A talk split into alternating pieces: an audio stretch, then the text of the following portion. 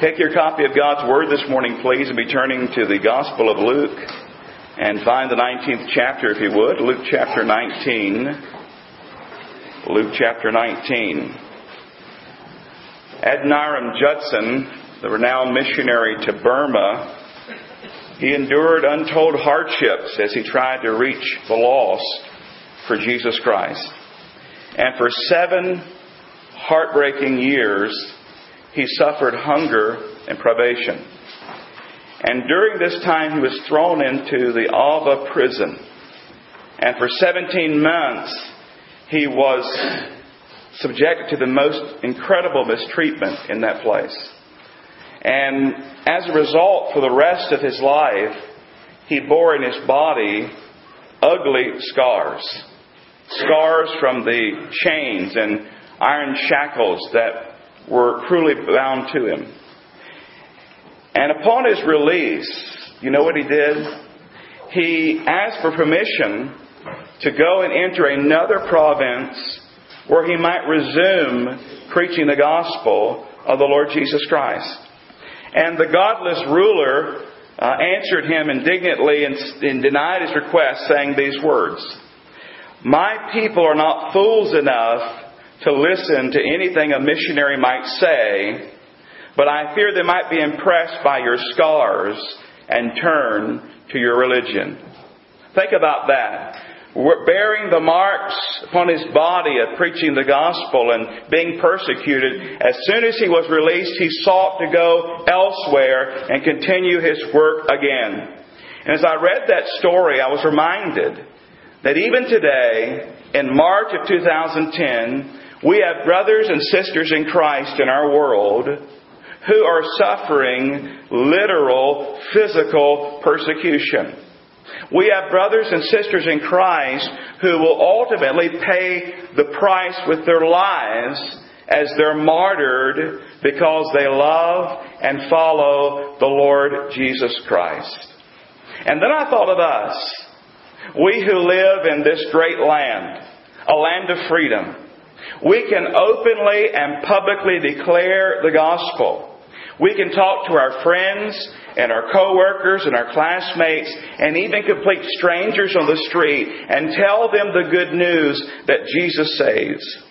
But then I thought about how we often keep our mouths closed.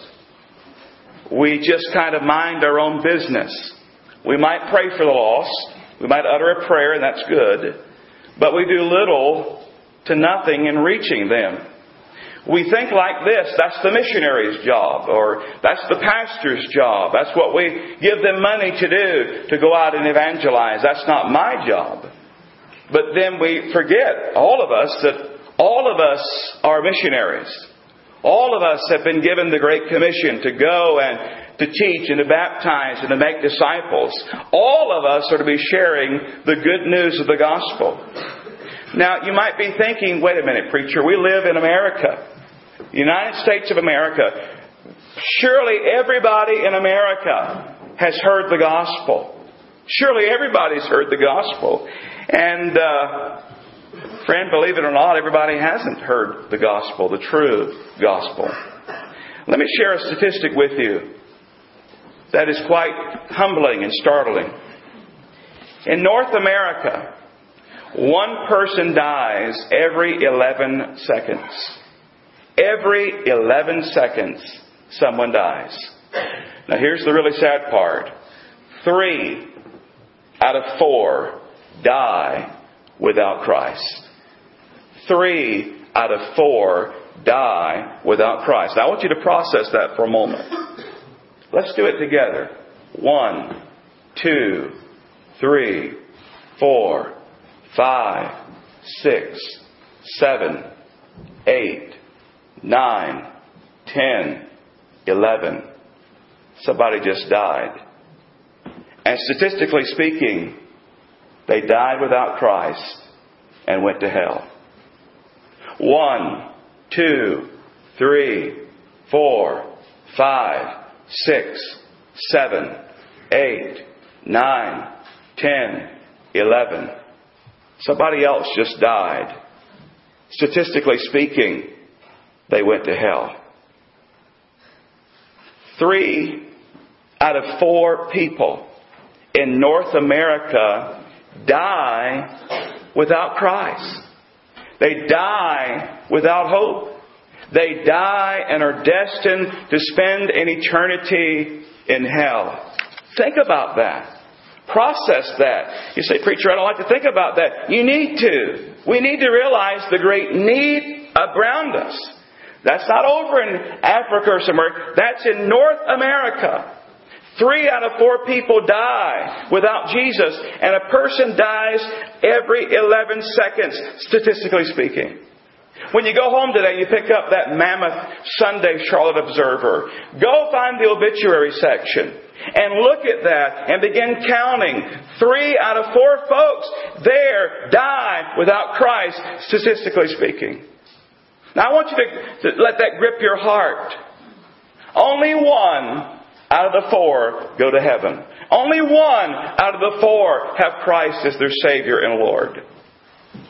I was reminded here of some words in Luke 19. Uh, this is, of course, is the story of Jesus and Zacchaeus a story that many of us who grew up in church had known for a long time. We used to sing about Zacchaeus being a wee little man, and a wee little man was he, and he climbed up in a sycamore tree for the Lord he wanted to see, and you remember how the story goes and how the song goes. But I was reminded here of some words that Jesus spoke in that passage and I want you to notice them with me today. Luke 19, verse 10. If you have a red letter Bible, it'll be in red, reminding you this, these are the words of Christ. But look at what Jesus says in Luke 19:10. It says, He said, For the Son of Man is come to seek and to save that which was lost. Look at that again. For the Son of Man is come to seek and to save that which is lost. Now, why did Jesus come and live as a man among men, the God man? Why did he lay his life down upon the cross? Why did he shed his blood? Why did he uh, allow himself to be buried? Why did he rise again? What was the real reason for his coming? We're told here, for the Son of Man is come to seek and to save that which was lost. In other words, he's coming seeking sinners that he might save them. Ladies and gentlemen, I want to remind you today that we're surrounded by lost people on a daily basis. You work with them. You shop with them. You go to school with them. They're the other parents on your children's ball teams. They're the waiter or waitress of serving you in a restaurant somewhere. That's the lady running the cash register at Walmart. These folks are lost without Christ and they need to hear the gospel.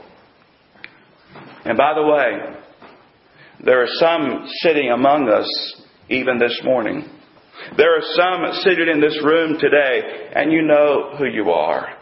And may I say, I'm glad you're here. I'm delighted you're here.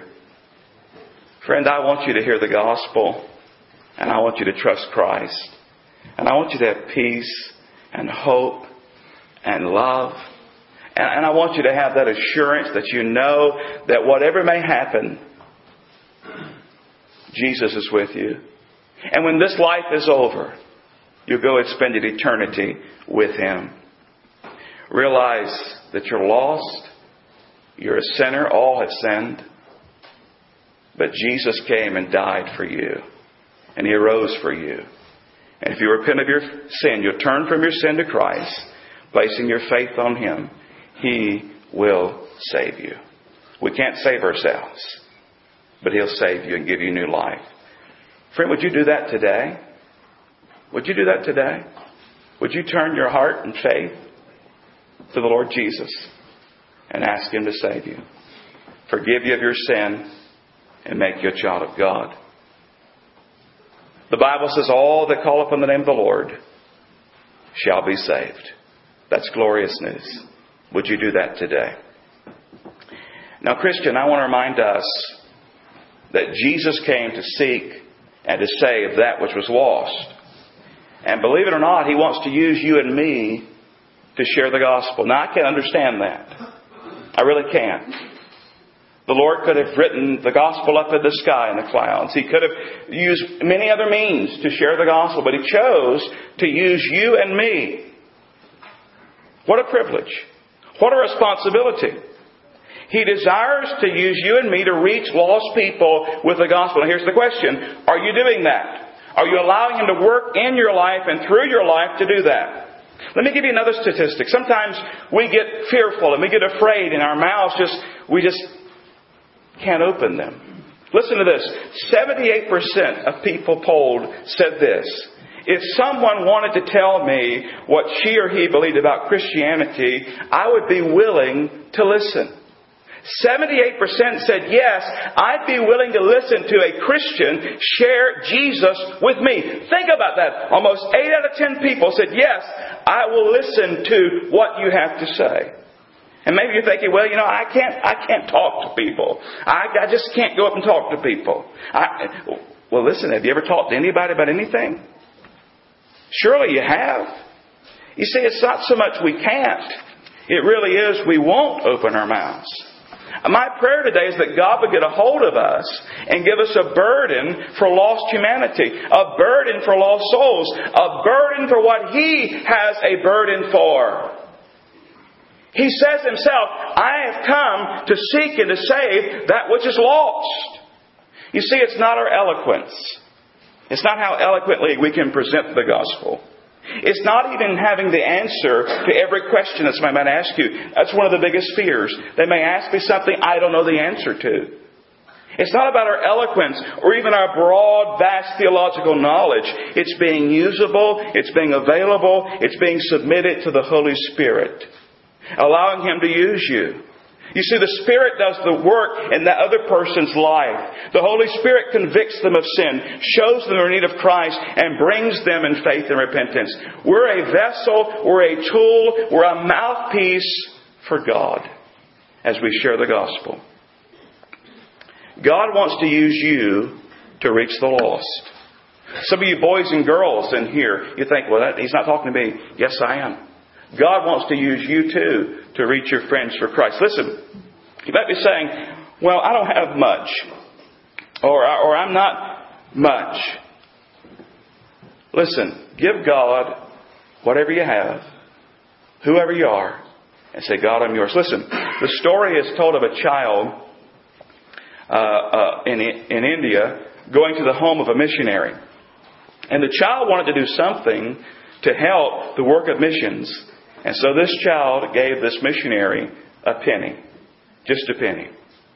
Well, the missionary uh, uh, uh, bought a Christian tract, T R A C T, those little pamphlets back there that uh, have the gospel. And he bought a Christian tract, which was placed in a box, and anybody that wanted a tract could take the tract for free from the box. Well, that tract that that young person bought, it, it came into the hands of a headhunter a headhunter. But that's the kind of fellow you want to witness to, isn't it? But anyway, it came to the hands of that headhunter who later became converted. And then a few years later, a church was built there, and 1,500 natives were saved from heathenism. One shiny penny was given to Jesus with a heart of love by a little child, but the results of that penny's work made it priceless. Think about that. One penny was invested in missions. And that one penny went on to see the salvation of that headhunter. Then a church where 1,500 natives were saved as the gospel went forth. He said, I'm shy, I'm, I'm fearful. Okay, could you hand somebody a tract today? Could you take the little invitation card we have and say, hey, I'd like to invite you to come to church with me on Sunday. We're having special services. It's Easter time. Would you come with me? Could you do that? Now, as you do, you're praying before you go. And you're praying after you give the invitation. You're praying that they'll really come. And when they come, you're praying for them as they're here. And you're praying that if they don't know Jesus Christ as Lord and Savior, as the gospel is proclaimed, you're praying that they will repent and put their faith in Jesus. I want you to think about, you know, I asked you several weeks ago to make a list of people that don't know Christ or people you're not sure about. I don't know how many did that. I hope you did. But if not, I want you to make a list today. I want you to think about and write some names down. People that you're not sure if they're a Christian or you know they're not a Christian. Think about the people you work with, people in your home, people in school, people on your ball team, people that you bump into regularly, people that you know, neighbors, friends.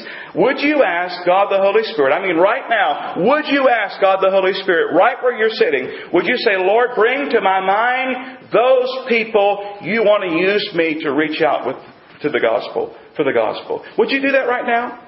Taking out your bulletin or a piece of paper somewhere, would you pray, Lord, give me some names? Who is that you want me to speak to concerning the gospel? Who is it you want me to invite to church next Sunday? Who is it you want me to have a burden for and keep praying for that they might be saved? Who is it? Would you do that? Would you do that right now? Would you do it?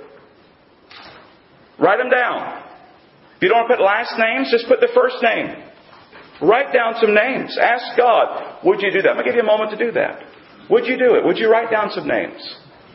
Would you? Not going to ask to see it. Not going to take it up. This is between you and the Lord. But would you write some names down?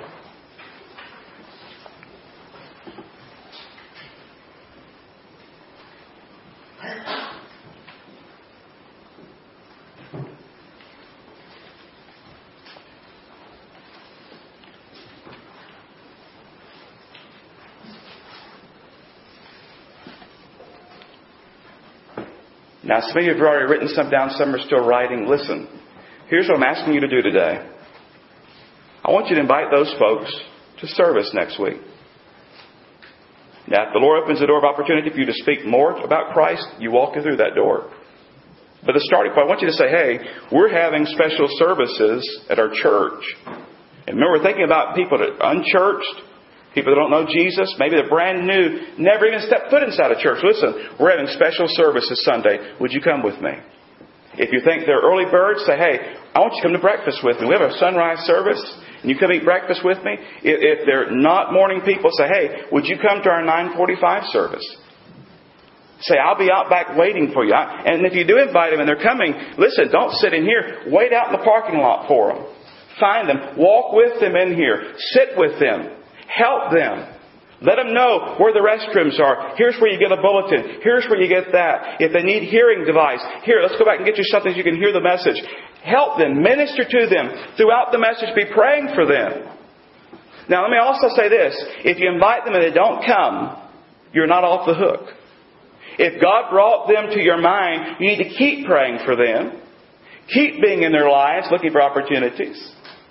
And maybe uh, later on invite them to church again. Try to walk through those open doors as best as possible, God being your helper.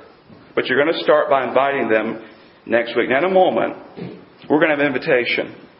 And here's what I want us to do today. If the Lord has spoken to your heart and given you some names, here's what I'm going to ask you to do. I'm going to have Danielle come in a few minutes. She's going to be playing a little chorus that we sing here called People Need the Lord. And here's what I want you to do, Christian. If you've got a list of people, I want you to bring that list with you and I want you to kneel today and I want you to be praying for those people and praying that God will give you wisdom. You know, that, that's really meaning business with the Lord, isn't it? Not just writing some list and throwing it away, but saying, listen, Lord, break my heart over these people. Break my heart over the lost. Now, at the same time, during the invitation, listen, if you're here today without Christ, and you need to be saved, or you're not sure if you're saved, I'm going to be down here as well. I want you to come today and say, Preacher, I need to talk to somebody about my salvation. And we have folks who'll be glad to talk with you, take a Bible, God's Word, and sit down and, and talk with you today. We want to make sure that you understand the gospel. Make sure that if the Lord's working your heart and life, you don't leave this place, but you place your faith in Him alone. Now, a moment ago, I asked those who didn't know Jesus and told them they could get saved right then. Remember? Would you turn from your sin and repent? And, and right there. And if you did that today, you say, you know what? I have new life today. I, I literally asked the Lord to save me in this service. I want you to come forward today. Don't be shy. Don't be bashful. I'm here to welcome you. I don't want to embarrass you. I just want to share that news with the congregation because they'll delight. They'll be delighted. They'll be rejoicing. Listen, angels in heaven rejoice over one lost sinner having no Jesus. Shouldn't we? Man, how exciting is that? So if you're here today and you've trusted Christ, even in this service, I want you to come. If you're not sure if you're saved, I want you to come. And those who already know Him, you made a list. You made a list. I want you to bring that list. I want you to get down here on this altar, front pews, wherever you can get. And I want you to give those names to the Lord, praying over them, asking Him to help. And as we begin today the invitation, the altar is open. I'm going to ask you to start playing, and you come today.